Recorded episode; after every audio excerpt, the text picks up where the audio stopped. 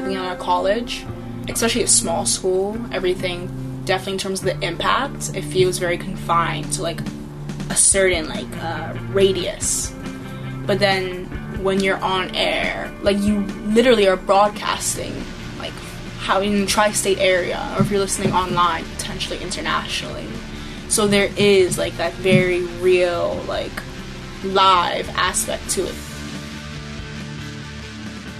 Welcome to Radio Survivor. We're here for the love of radio and sound. I'm Paul Reismandel. Hello, everybody. Eric Klein here. And I'm Jennifer Waits. How do you like that new tagline? For the love of radio. And sound. And sound. Yeah. Radio and sound are different things now. Sound is the bigger category. Yeah, sound is more. We're zooming up. I th- yeah, I think sound is a really good word to use there, all-encompassing. I like it, Paul. Podcaster sound, uh, podcaster I mean, radio, and we've done right, and we've done we've talked about uh, people doing more like experimental things, which include transmission, but not always, right? Uh, all sorts of sound, and you know we're here to celebrate it. I think, and that's something we we leave out, we leave implicit in a lot of ways. We're here to celebrate all these great forms of radio made by people who who really give a darn, who right. are passionate about it. We're in college radio, community radio, podcasting, uh, various forms of public radio, high school radio, uh, unlicensed legal Part fifteen A M stations broadcasting six blocks from somebody's house. All these forms of, of audio. Uh, this is what this is what we get excited about. This is why I think we do the program. And it marks a sort of evolution, I think, in what we do here at Radio Survivor, both uh, on the website, which has now been around for more than nine years, and then on this podcast, which is it's just like three years old now. This piece of sound. This piece of sound that we're making right now and that we're sharing as a podcast. We share as a radio show on more than a dozen uh, community and, and college stations around the country, plus those Part fifteen and internet stations. It's all it's all about a big celebration. And, and and the reason why I highlight celebration here is, well, there's two reasons. Uh, one, College Radio Day is coming up. We're going to talk, we're going to dedicate today's episode to that celebration of, of college radio. Uh, but as well, I came up with this tagline while making a new postcard for us to distribute at the Grassroots Radio Conference, which is also happening uh, coming up this week, October fifth, sixth, and seventh in Portland, Oregon, hosted by community radio K B O O, K B O O, here in Portland. And we'll be there. Uh, Jennifer, Eric, and I will be there. We're doing a live Radio Survivor on Saturday evening at six thirty during dinner. And as well, Eric, you're going to be on a panel about the editing. Philosophies of editing. Right. And you're sharing that with the organizer, Frida Worden, who is an amazing uh, pioneer, I think, and innovator in community radio, who's been producing Women's International News Gathering Service since uh, since the nineteen eighties, nineteen nineties. I'm sorry I don't have that in front of me, but she's an amazing person, and uh, it's great that she's going to have you on her panel. Well, I'm looking forward to to talking about editing philosophies with Frida and everyone else on the panel. That's going to be great. And Jennifer, you're going to be covering this for Radio World as well, right? I am. So yes, all of us are going to be wearing many hats. Many hats. I'm on no other panels, so uh, you, you all hear from me enough. You don't need to sit and sit uh, even more in front of folks at a Grassroots Radio Conference. Grassroots Radio Conference. But if you're going to be there, say hello. If you're kind of in the Northwest area and you haven't made plans to go, I would make them now. I would check in now because um, I understand that it's getting close to sellout, but it's it's. Three days, jam-packed. Uh, former F C C Commissioner Mignon Clyburn is going to give the kickoff keynote on Friday evening. Uh, that's really exciting. Uh, she's probably one of the best F C C commissioners ever, especially when it comes to uh, the public interest and, and low-power F M. So really honored that she's able to come out and, and hang out with grassroots radio people. And then David Barsamian is giving a keynote on Saturday uh, about, you know, he he is should be well known for his program Alternative Radio, uh, which he has produced out of Boulder, Colorado for many years, and he's co-authored books with Noam Chomsky. And then Wade Rathke, who's one of the founders of Acorn, um, is also going to be keynoting on Sunday uh, and presenting a documentary about him. But he also had lots of involvement in the early days of community radio back in the nineteen sixties and nineteen seventies. So it's uh, quite a big lineup, plus lots and lots of panels and things to learn. Go to grassroots radio conference dot org for all the details. But we hope maybe we'll see you there. And, of course, uh, a celebration of college radio at the same time on the kickoff day there for College Radio Day. Um, Jennifer, we, I mean, we celebrate it every year. But tell us, what is College Radio Day? And we celebrate it every day yeah. in, in, in my others. household. Yeah. So College Radio Day, it's happening Friday, October fifth. It's the eighth annual College Radio Day. And and we've covered it a lot on Radio Survivor over the years and on the podcast. And it's really meant to be a celebration of college radio. The College Radio Foundation is behind it, and they have uh, they produce the materials that stations can can air on that day. But really, it's a day that's left up to stations themselves to figure out how they want to celebrate. It, it's a day on the calendar when a lot of stations might plan special events or special programming, or potentially air some of the programming offered by the College Radio Day folks.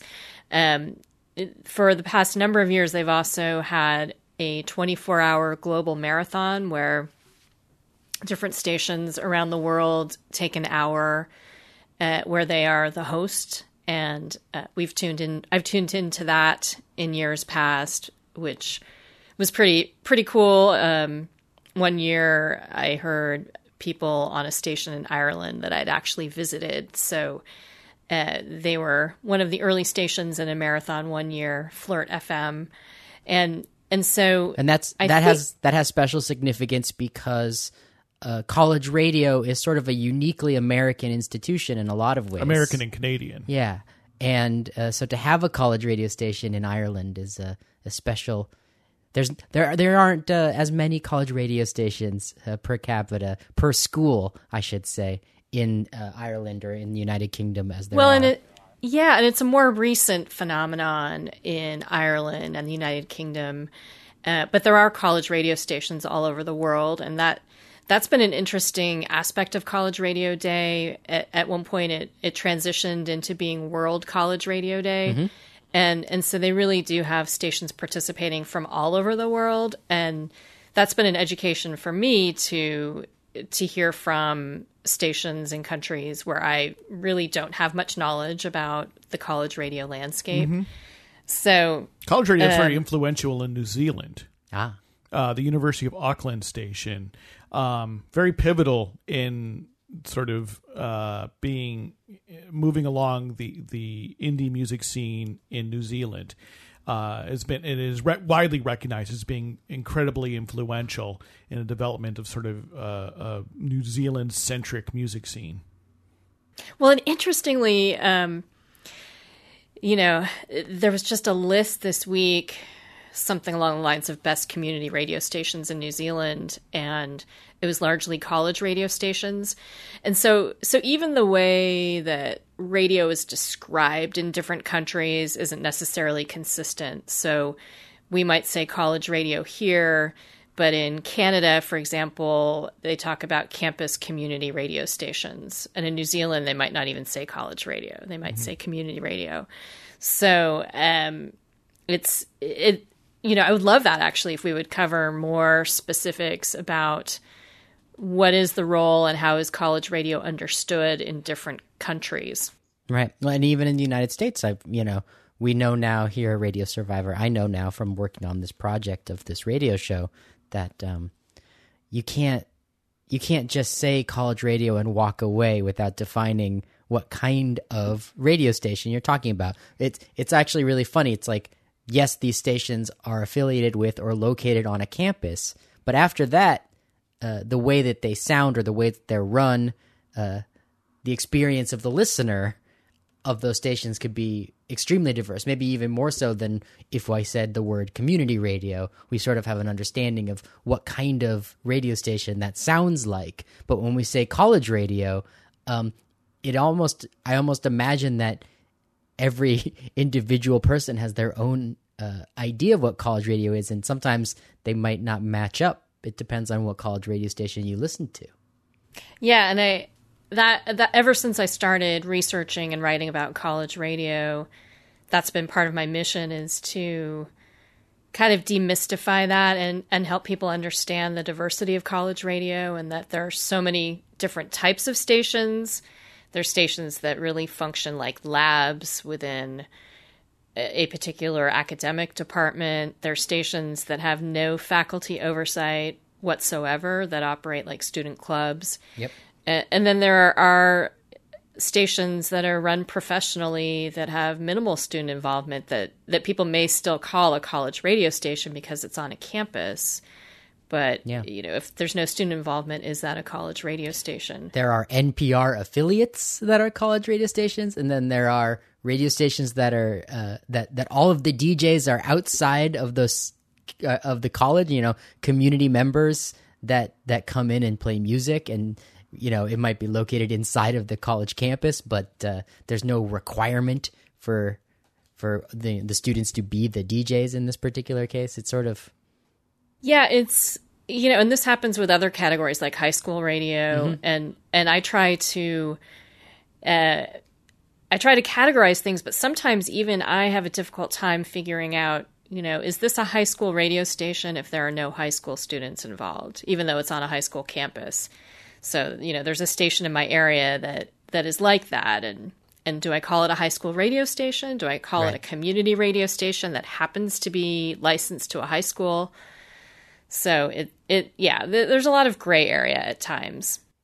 Yeah, but it it's still uh, it's still worthy of the distinction, right? I mean, college radio is still something that you care you care for very much. So yes, I do, and I think about it probably more than most people. So that's why I get into these arcane conversations about the intricacies of what is a college radio station. But you know, College Radio Day is is celebrating, you know, probably the mainstream definition of college radio, which is a radio station on a college campus with student involvement. Music discovery. And other sorts of discovery. Yeah. So, Jennifer, you know, if can you say very briefly then, why do you care so much about, especially about this sort of mainstream definition, this sort of common definition? Why do you think this is so important? Why are you so passionate about it? About college radio? Yes. Of, of this, this sort, like, you know, where students are involved. It's a million dollar question. Well, I, I'm interested in, in media that is often below the radar, and I'm a longtime college radio participant myself, and I know the impact that it's had on me. And, and I think that, um, well, what is that impact? What impact did it have on you? I'm trying to get at this sort of, like, if I'm trying to explain, if we're trying to explain to somebody why they should care, right? right. Why this is important, why they should develop, dedicate either a couple of brain cycles or some listening time, or, or their, or even, you know, in some cases, uh, donations or their advocacy. Like, what did it do for you? Why, why was it so pivotal and important for you? Oh, wow. Um, I, I think, well, if initially I want to attack that, I think, in a different way, in that with with regularity, people will come up to me and talk about, oh, I haven't listened to college radio in years, or, oh, like, is there still college radio? Is that still relevant?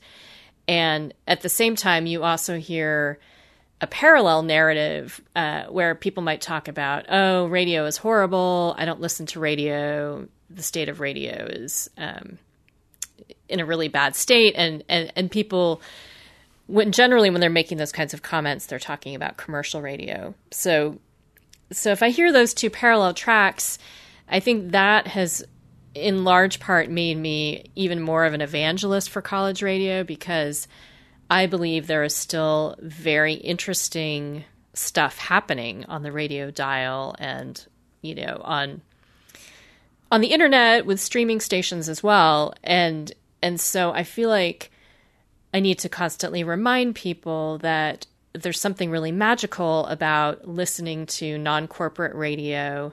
There's something refreshing about hearing, young voices on the air, um, people who are maybe on the radio for the first time. And and that's in large part what I find compelling about it. I also, you know, the reason I stay involved with college radio to this day is, for me, that's the way I discover new music. And college radio stations are some of the only stations that are playing some of the more adventurous music that's being released, experimental sounds, things that are very unlikely to be heard on commercial radio stations or even on public radio stations. So if you have adventurous ears and you want to hear things that are out of the ordinary, then college radio is is the place to find these things. And that's from a listening standpoint, right? That's from the, from the standpoint of somebody who, who may or may not be at the university or college where a station um, is is is headquartered. What about what about for the people on campus? Yeah, well, um, you know, a lot. I talked to a lot of college students and who who are involved with college radio, and and one big one big thing that people bring up over and over again is the community that they find at radio stations, and and sometimes the community that students develop at their college radio station is very different from the outside community on campus. And and so for some kids, it's it's an oasis, uh, maybe at a place where they might not feel like they fit in. For other kids, it's an extension of of their of their campus. So it's um, it's just another aspect of the experience. So it's not always college radio station is not always counter to the overall college experience. Uh, but sometimes it is. And and that, for me personally, really struck me uh, when I got involved. I, I started in college radio when I was an undergraduate, but continued when I was in graduate school at at a very different type of campus than where I was an undergraduate. And in graduate school, I was really struck by the important role that a college radio station can play in a more conservative campus community. Mm. And that was my experience. So it was very different from when I was an undergrad. It was more, um, it was more of a fun experience and a way to stay in touch with music and be creative. Uh, and that's a lot of what I enjoyed about college radio as an undergrad. But in grad student, as a grad student, I could really, my my experience was different in that it made me understand that the role that the station played in this small conservative town was much more vital for a lot of the people involved at the station and for listeners. It was kind of like a lifeline to to this other world and other ideas that that maybe in a big liberal city, a college radio station might not have that same kind of role. So that opened my eyes um, in a huge way. And I think that's when I started thinking about college radio in a more kind of critical way. Mm-hmm.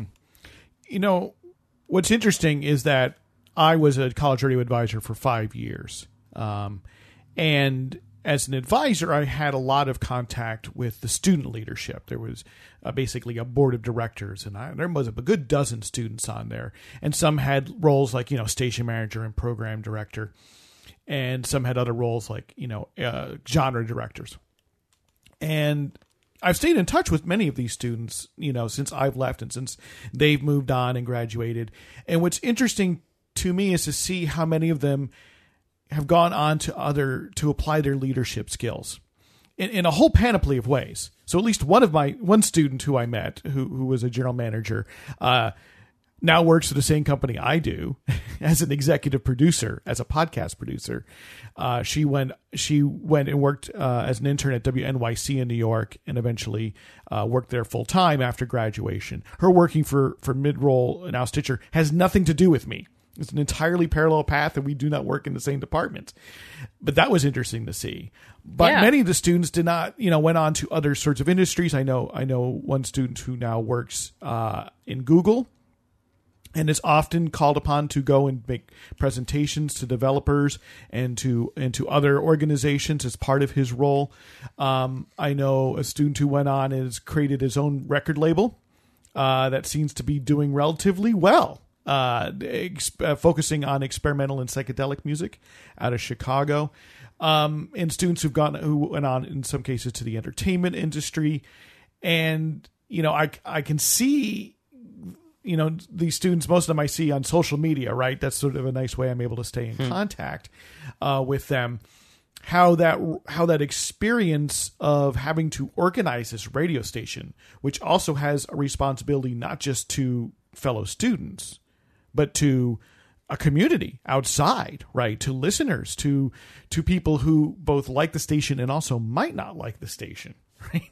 Who, who find it to be a nuisance, or, you know, or, or, or as, as propagating culture they don't like, and having to navigate those waters. I see how they kind of, to me, how they've been able to pl- use this in, in their lives after graduation. Right. Sort of, I could see how uh, on a college campus, Uh, certain certain groups of students might have the benefit of being insulated mm-hmm. from the wider world, but at, at the the radio station doesn't have the same boundaries no. that the campus There's does. There's a phone. Yeah. P- you know, people will call. They'll tell you what they think, right? Uh, sort of the early days of, uh, you know, sort of the early version of, uh, of like Twitter or uh, internet comment boards, right?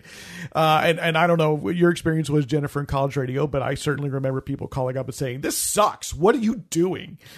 Oh, yeah. Like, well, really and- letting you have it. Yeah, when I was an undergraduate, we were in the basement of the dining center. So it was mostly during meal times that people listened, and if people were mad about what they were hearing, they would walk downstairs and, yeah. you know, yell at you. You know, um, and, and then with a college station, you know, or, you know, with a, you know, that's radiating all around, uh, people will not hesitate sometimes to call university administration and tell them what they think about what they're hearing on air either. Right. So you have right. these other sort of weighing out, you know, the value of what you're doing and your right to do it to some extent versus well, also, how it's received and what that impact has on your community, the same way that community radio stations often have to manage. Yeah. I mean, and also intersections with the music industry. So I was music director in college mm-hmm. and, you know, so I had to call people at record labels because we weren't getting a lot of music sent to us for free. So we had to work pretty hard to cultivate these relationships. So that meant actually reaching out to people, you know, in charge of things at music labels and having conversations with them and, and hoping that they thought what we were playing was cool enough so that they could send us music. So, so I felt like we were being judged by the music industry too, mm-hmm. you know, in Absolutely. Addition to our listeners, and, and music directors constantly have to weigh that, you know, maintaining your own identity as a station, Uh, you know, but also maintaining relationships with people who you want to get yeah, music and from. The independent music promoters who are contacting you every week saying, "Hey, how come you're not playing this record we sent you?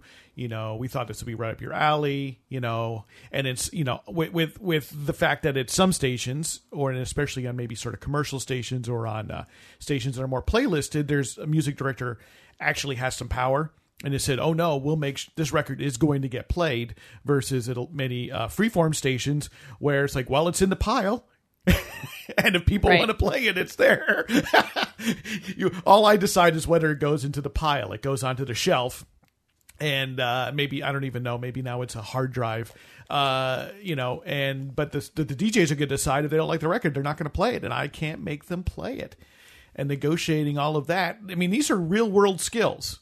Right. In a certain way. Oh, yeah. You, no, it's, these are these not, are legit jobs that you have when you're volunteering as a college student at a college radio station, you know, and, and, and a lot of these jobs are very stressful, and entire panels and roundtable discussions. You know, I, I've sat in on these conversations where it's a bunch of music directors talking about how they navigate their conversations with record labels and promotional people from, you know, promotional music firms. So, um, yeah, it's, it's definitely real world job experience that's translatable to more than just the music industry. This is Radio Survivor, and you just heard from Jennifer Waits. My name is Paul Reismandel. With us is Eric Klein. We're talking about College Radio Day, October fifth. It's a celebration of college radio globally.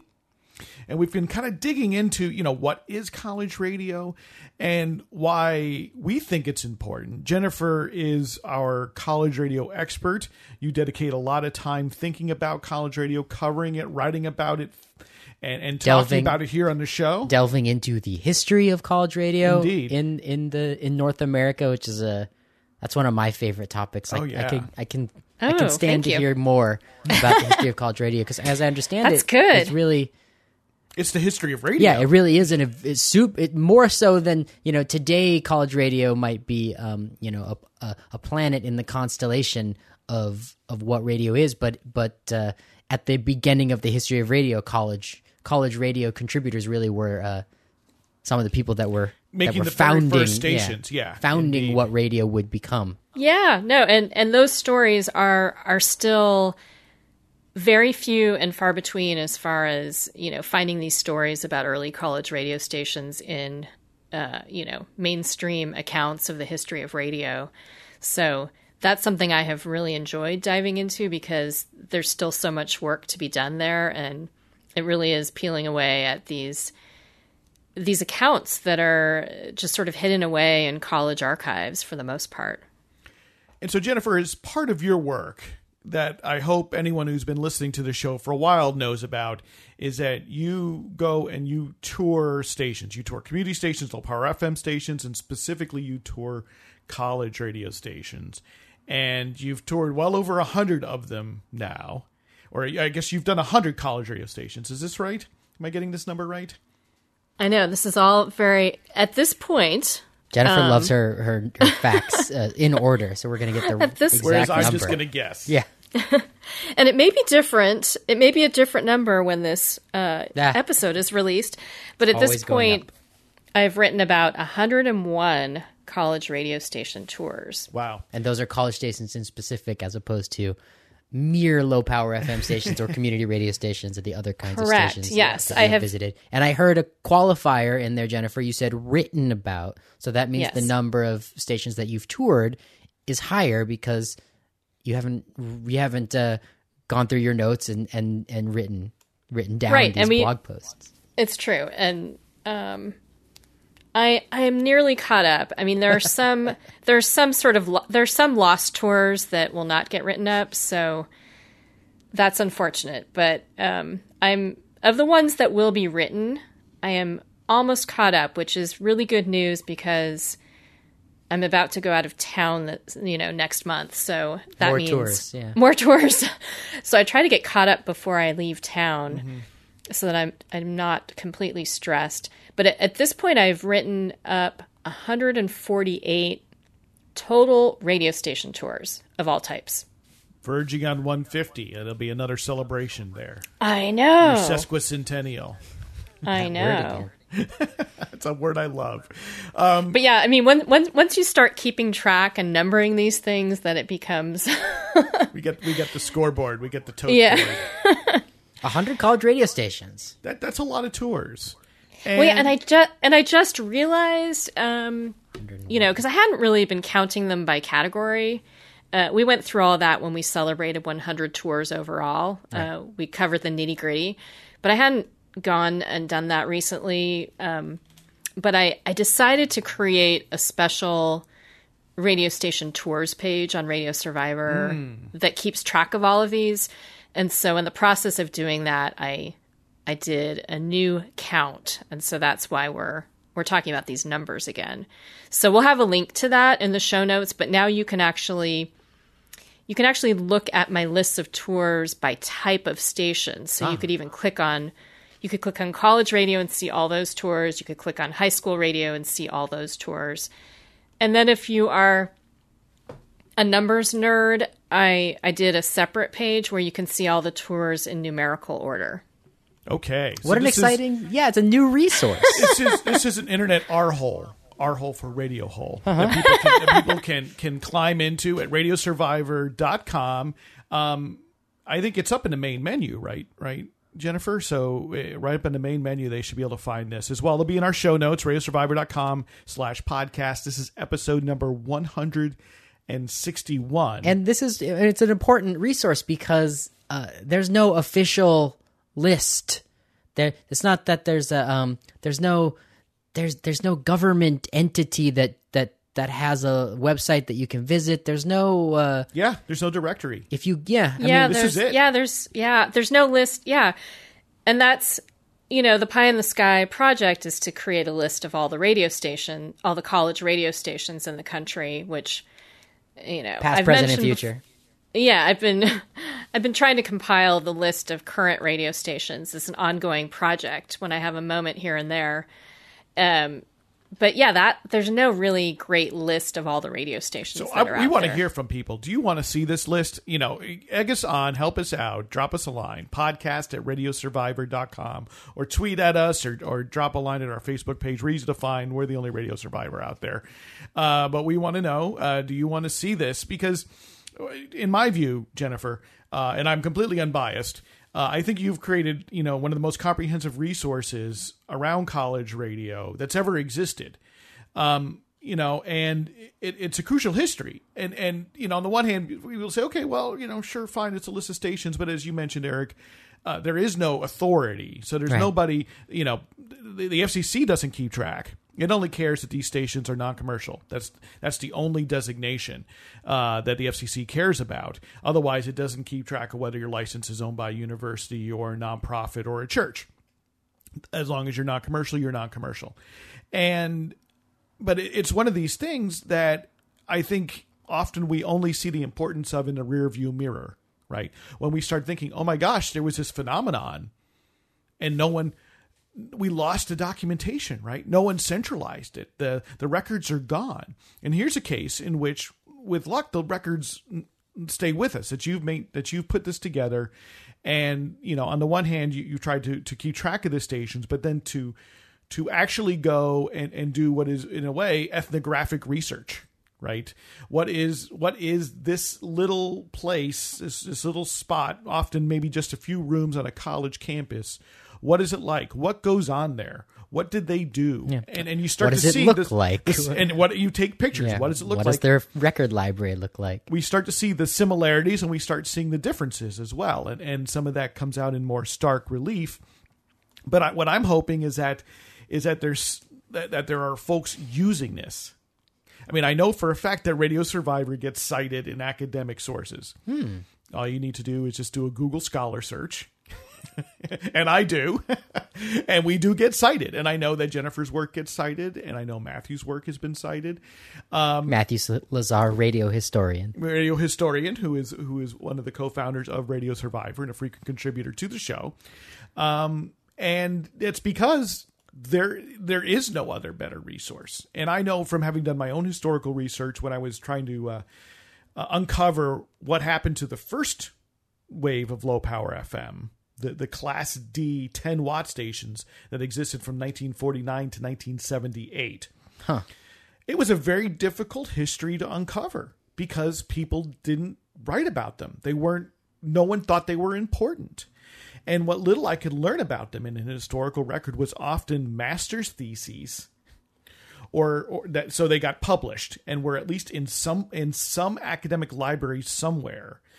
So, and they were usually studies of the sort of, um, we, we, we were polling uh, station managers to find out usually something relatively arcane, and it was maybe a sixty page piece. But that was the one place where I could find mention of these particular stations, which tended to be run by high schools and colleges most often. Hmm. Um, yeah, I have, I had a very similar experience, you know, doing a literature review about college radio, and And that's why I started blogging about college radio. There really wasn't much out there mm-hmm. in academic research or online or in blogs. And I think we need to do an episode about Class D and have you talk about that research you uncovered, Paul. Uh, yes. Because that's fascinating. Yeah. And, and, and, and, and what's even more fascinating is who the villains are. He accepts the challenge. Reluctantly, well, he accepts the challenge. There, there are still Class D stations yes. out there. They didn't which revoke tr- the licenses, but the licenses go unprotected. Yeah. And they, I mean, a lot of those. Unprotected? What does that a mean? A lot of.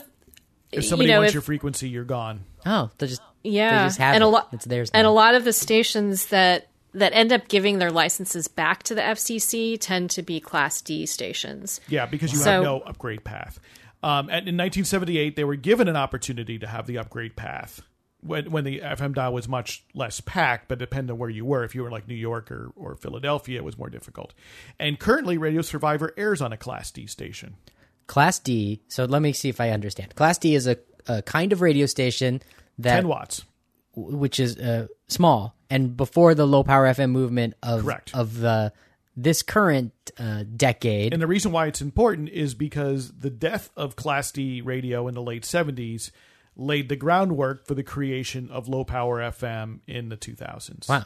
Because it was a point at which p- people who wanted to create grassroots radio, inexpensive radio, inexpensive, could point yeah. to the F C C and say, look, you used to license these sorts of stations. So clearly it's technically possible. And that opportunity got taken away, not because there's something inherently wrong with it, but it's, it's, it, it's a value judgment. You made a value judgment that said these little stations don't matter and they, they shouldn't exist anymore. Mm. Um, and that was a bad value judgment. And, and that was at least part of the argument. And that's why I went back to go dig up this history. It's in a book called The Radio Reader, uh, co-edited by uh, Michelle Hilmes and uh, Jason Loviglio. Right. You, radio you contributed a chapter. A chapter. My, my one, my one radio. academic publication of any, of any. Any worth. I will say right there. Um, but well, I'm going to pull that off my shelf, Paul, and revisit. Yes, you because, can revisit. Um, and it's just part of it. It's the prehistory to setting up L P F M. When I wrote the article, L P F M had been approved, but was not yet. There weren't stations yet on the air. That's how old that article is, or that, that, that book chapter is. And now Low Power F M is the largest growth of radio in the United States, at mostly least in that history, in, non, in, a, in, a, in a short period of time, all non-commercial, all but, non-commercial. So very many, uh, low, all, lot of lots of low power F M is a community radio, new community radio, yeah. in cities throughout the United States. But as I was saying, that, that our, uh, our the first station to carry Radio Survivor is a Class D legacy station, X-Ray F M. Because That's right. they obtained uh, the license from Reed D. College, Reed which College. had a Class D station. Doctor X-Ray, Demento's original home. Yeah. X-Ray has also a translator, so a repeater station, which broadcasts with significantly more wattage right. and from a much better location on a different frequency that makes them much better heard than on their primary frequency of ninety-one point one. Uh, but the, you know, the home station, the station that originates the signal is a... Uh, It's a Class D station that almost got turned back into the F C C, but for the yeah, intervention it pretty much, of community radio activists. Yeah, it did get turned back, and then um, the They're then rescued. Reed College asked, you know, for the F C C to reconsider and give it back to them. So and thank that's you F C C for reconsidering. I know, but um, I mean that's a little bit of a divergence there. We've done done a little bit of a, of a rabbit hole. It's uh, true on sort of.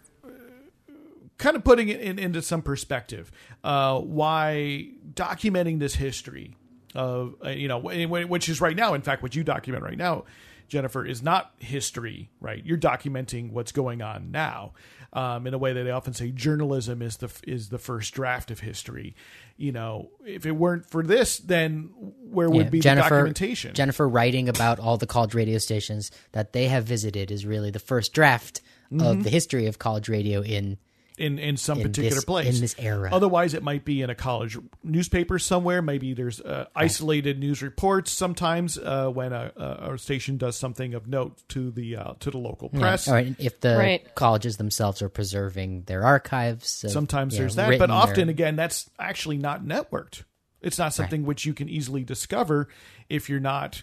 Uh, deep in those archives. And one of the ways I was able to do my Class D research is because I just happened to be a student at the University of Illinois, which has uh, the one of the largest, if not, I think it's called the second largest academic library in in, in the country, if not the world, behind Harvard.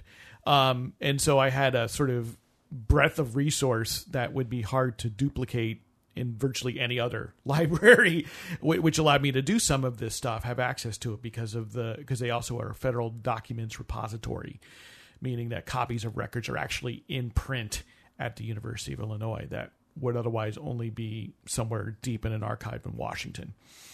But well, that, you know, that's, but you're putting it online, Jennifer, where we can all see it. Yeah, and I mean, and what's changed? I mean, a couple things. Um, you know, I will often try to dig in and figure out some historical tidbits about the stations that I'm visiting beyond what, what people at the station mm-hmm. are telling me. And, and so sometimes I'm really digging in and, uh, and there, and there's more online now than there used to be. So sometimes I can find, uh, you know, digitized versions of campus newspapers to get, inside scoop about station history. And and so it's actually, it's getting easier and easier to find these things, but not necessarily every station is piecing all of that together. Right. So You're- sometimes I'm coming in and telling people, you know, stories that they didn't know about the station where they're volunteering. That's the importance of research. It's one thing for the primary sources to be there, but without someone doing that secondary research to go in and knit it together, turn it into a narrative, um, and and explain what is the importance of these primary sources. What is that that one paragraph that you pulled out that someone else might not have noticed or might have skimmed right past, and and, and put it into this into the perspective of the history of the station and how it fits maybe into the history of of the university or the college, or maybe fits into the history of radio. And And, you know, I've been writing up these tours for a decade now. So at this point, wow. Some of that material is historical. And in, a, in a few cases, I have revisited a station. So there's been significant change, you know, like at K U S F, at University of San Francisco, I have, you know, a written tour of a visit uh, to their station, you know, nearly a decade ago. And then I have a more recent visit to the online only version of the station from just a few years ago, and and it's a very different station today, but but now I have, you know, the post from the past that you can look to to see at that particular point in time what was going on at the station. So unfortunately, like, my job is never done, and I really should be revisiting all of the stations that I visited a decade ago, but but I there's still only haven't... one of you. I know. It's only one of you. Uh, this is Radio Survivor.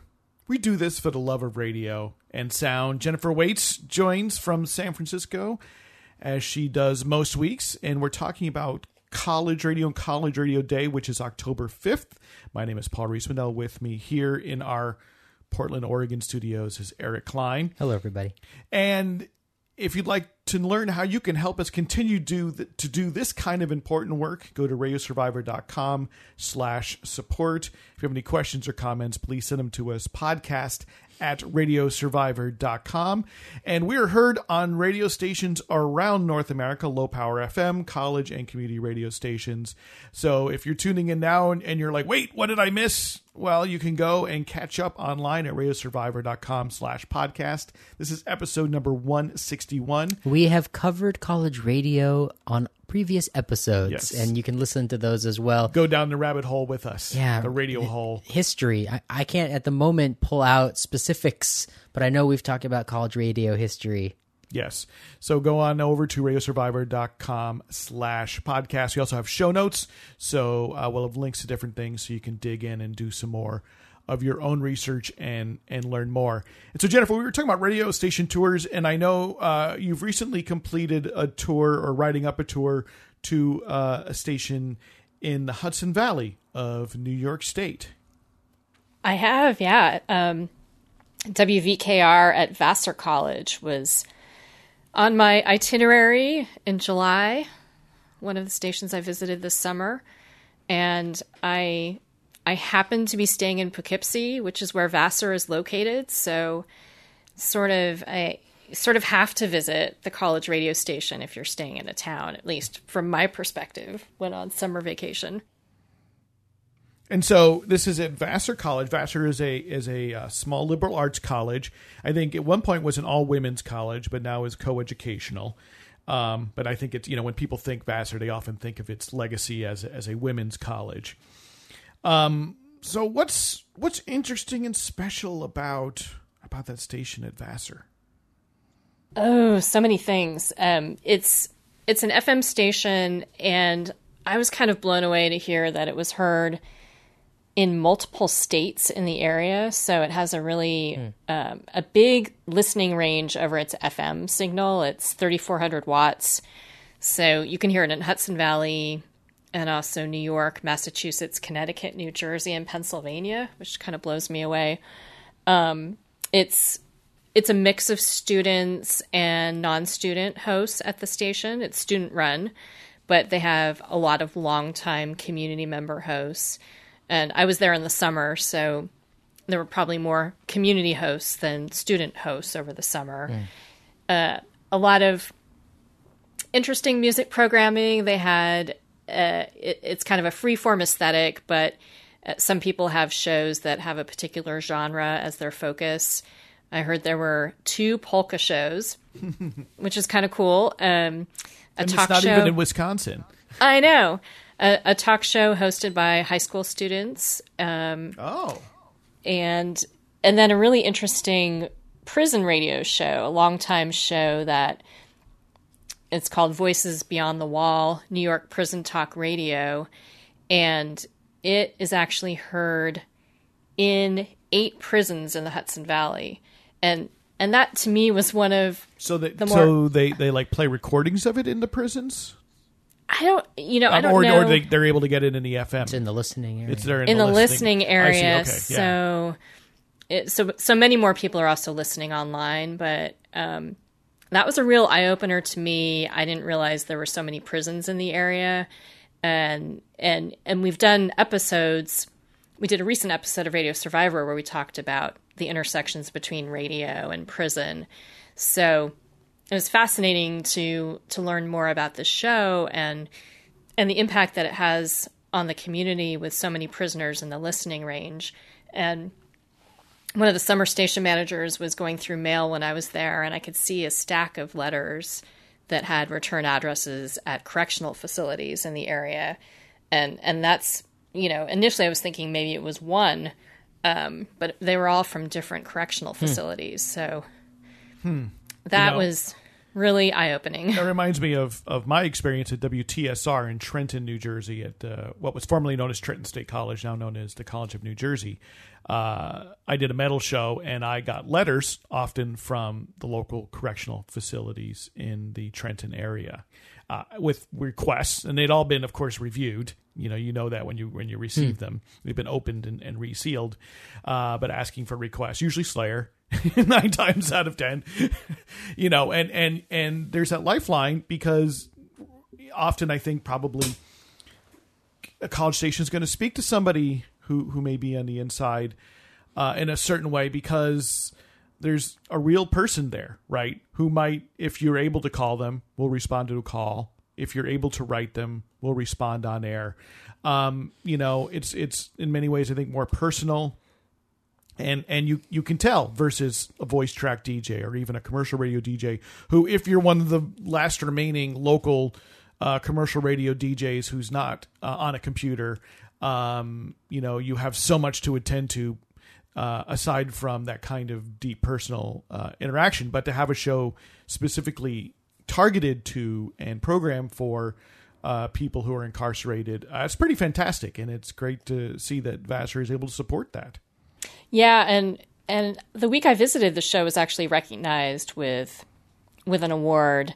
Um, by it was honored by the New York State Assembly, actually. Wow! So, um, yeah, pretty significant show, and just you know, every time I visit a station, there's something there's something different like that that sparks you know conversations about different topics about the intersections between listeners and radio. So that was. That was to me like a very interesting aspect of W V K R.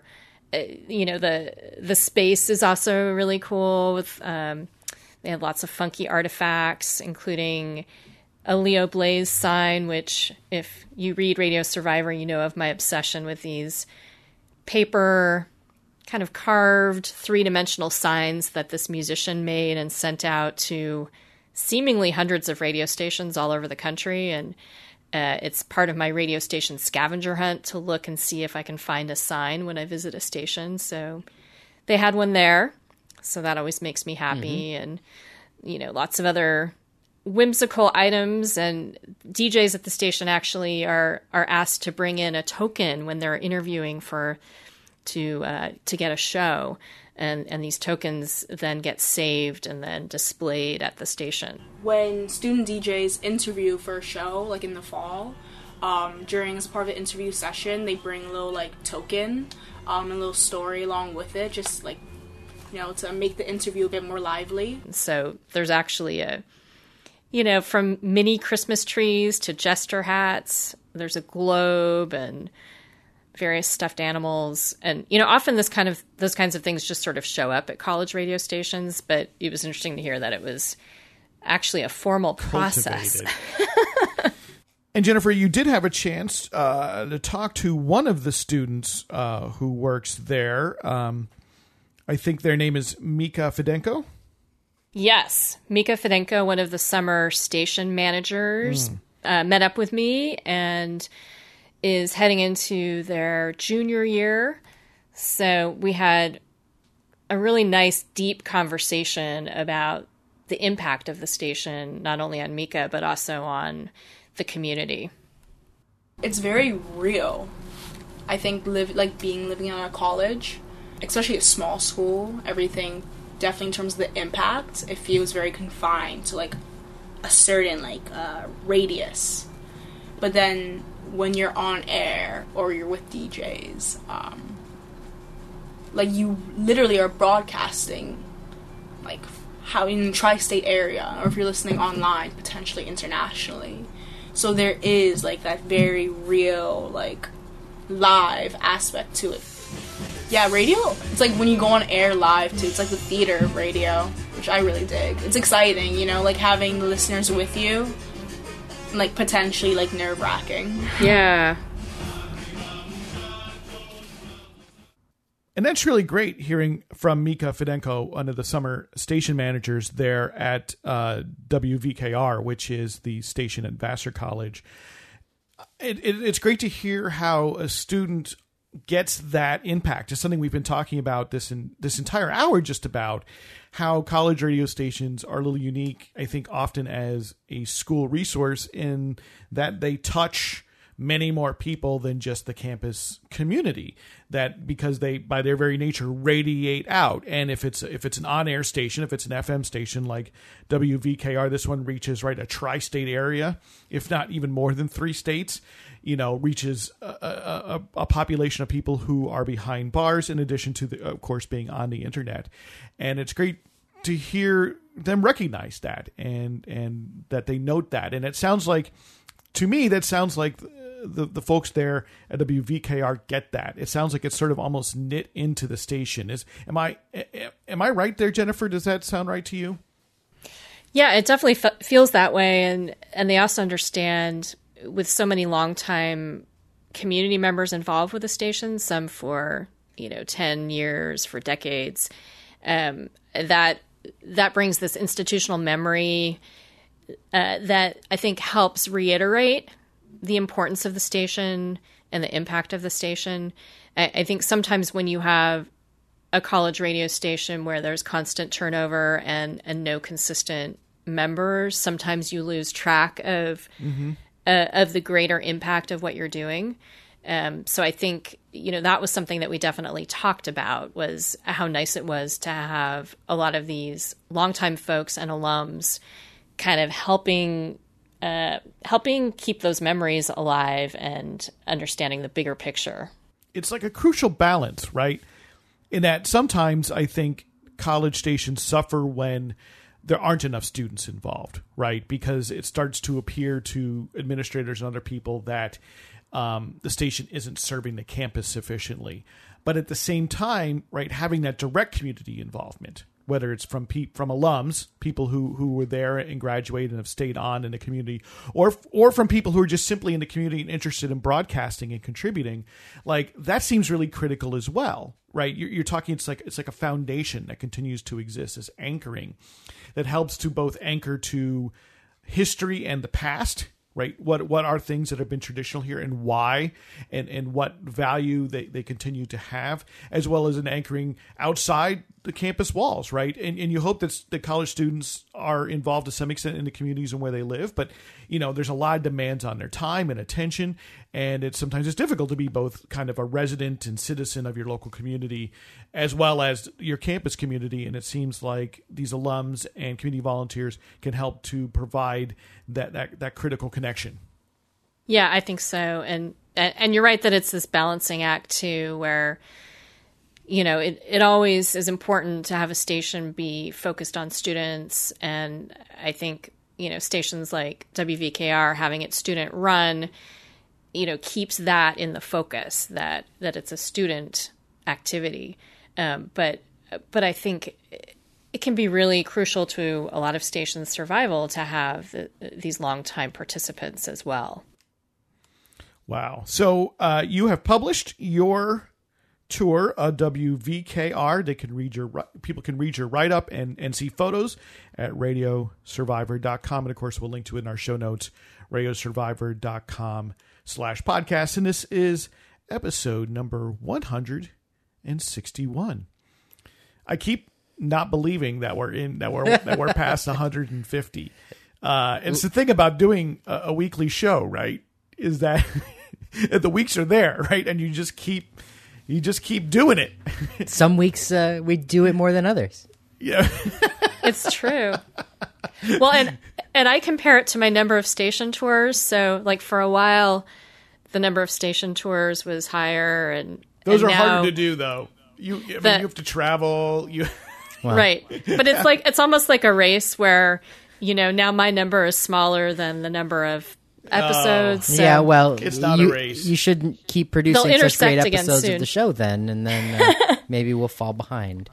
Yeah, I'm not saying it's a competition, but it's just interesting since we have two things that have numbers associated with them. Right. It's it's hard to not think about them in parallel. Well, so many episodes of Radio Survivor have been focused on the work that you do.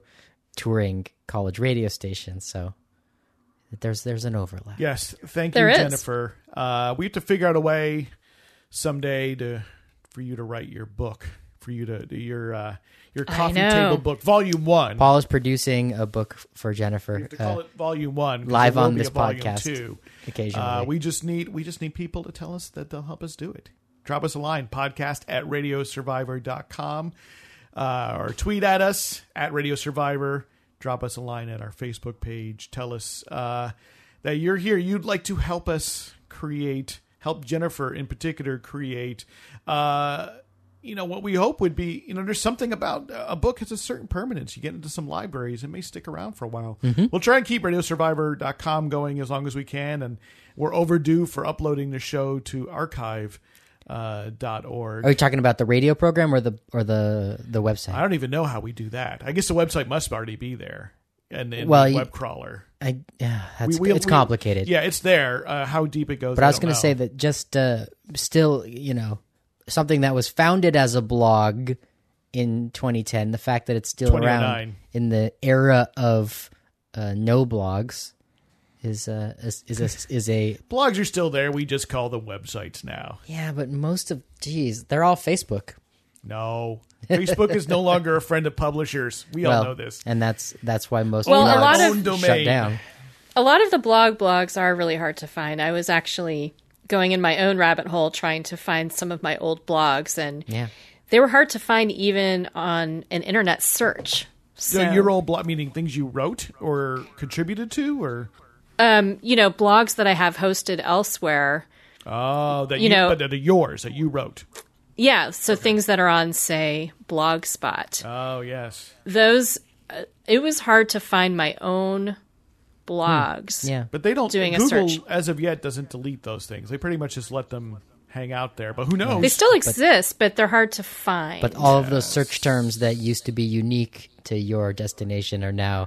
Sort of a part of that noise yeah. of what the internet has become. And the Google algorithm privileges the new, yeah, privileges exactly. the updated. It does not right. privilege dig. The old. You have to dig for that history. Yep. That is, uh, that is, and, so and even, you can understand because as, as, I mean, you know, we can, we can, I can, I can cr- criticize Google for that, but at the same time, you as a searcher, most of the time, if it gave you this page that we're, Yep. ten years old. I do not want to know what day the Super Bowl aired. Right, twenty years ago. It's not helpful. Yeah, right. Exactly. So it's it's a tough it, it's tough to balance all of these uh, separate demands. It is, but I am grateful for things like the Internet Archive because I was able to find some of my writing on yeah. sites that have changed hands, and at least some people either uploaded it there or it got crawled. So if it's about you know. college radio, Jennifer. Copy it and pay, put it on yeah. Radio Survivor. Yeah, I mean, I'm really serious. Uh, j- just copy it and put it up on Radio Survivor. Put uh, it's fine because that way we, we you can control it again. job. Well, yeah. I mean, even with, with or, Spinning Indie was was, yeah. was my blog prior to Radio Survivor, and it still exists. But that material, there's a lot of material there. My early radio station tours are on Spinning Indie. And and a lot of that material is, is hard to find in search. Yeah. Um, Put it know, up at Radio on, Survivor. I mean, I should. Yeah, not as a cop. I mean, you could be, it could be a copy, but it's good. I know that now we're deep in the hole. We're in the after dark I know. here, I think. Probably but, we are yeah. in the after dark. But for people who are, um, you know, for folks out there, if you've got your own content online and it's not on a site that you can absolutely control, which I, I can, I include Medium. I know lots of people love using right. medium dot com, but it's just a matter of time till Ev gets tired of it and, you know, decides he can't, he's not making, he's not losing, he's losing too much money at it. I can't imagine he's making anything. Um, and they turn off the lights, right? And say, hey, you got two weeks to download your stuff and, and good night. Yeah. Those links aren't going to necessarily work. They're all going to go away. Yeah. I mean, I've had the same domain hosting account for going on to, I think sixteen years. Where I host media geek dot net, which was my blog. I don't update it anymore, but it's still there, and uh, and lots of other domains. And I just keep that account. I just pay my ten bucks a month every year to keep that going. And all the domains I've owned over the years, I just don't let them go because I it's the only way. It's the only guarantee I have. Yeah. If it were hosted by somebody else, even though Blogspot doesn't seem to be going away. Yeah, it's worrisome. And this is, G, you know, in in keeping with our conversations about archiving and preservation, that we need to pay attention to our digital material and mm-hmm. make sure we know where it is and that it's saved and backed up. Absolutely. All right. Now I'm going to go into a proper goodbye that Eric can, uh, so we can cut for the uh, radio version at fifty, fifty-nine minutes. Yeah. And we'll have a slightly longer podcast version if Eric has the uh, mental bandwidth to support that. I should be able to. Thank you, Eric. So happy College Radio Day, everyone. October fifth at college radio dot org. That's uh, where you can learn more and find out about the coordinated broadcasts. Uh, tune in to a college radio station. Tune in to many online and on the radio.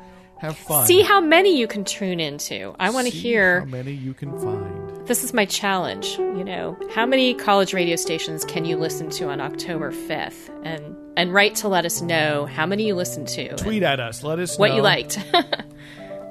And hashtag it College Radio Day, and uh, tweet at us, and we'll we'll see who wins. Uh, we'll be at the Grassroots Radio Conference here in Portland, Oregon, also October fifth through seventh, with a live edition of this show, October sixth at six thirty p.m.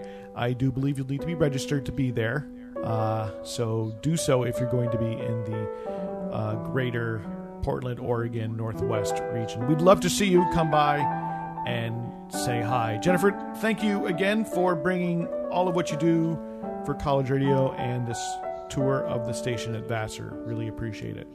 Of course. Happy College Radio Day. Happy College Radio Day, everybody. Thanks for spending another hour with us.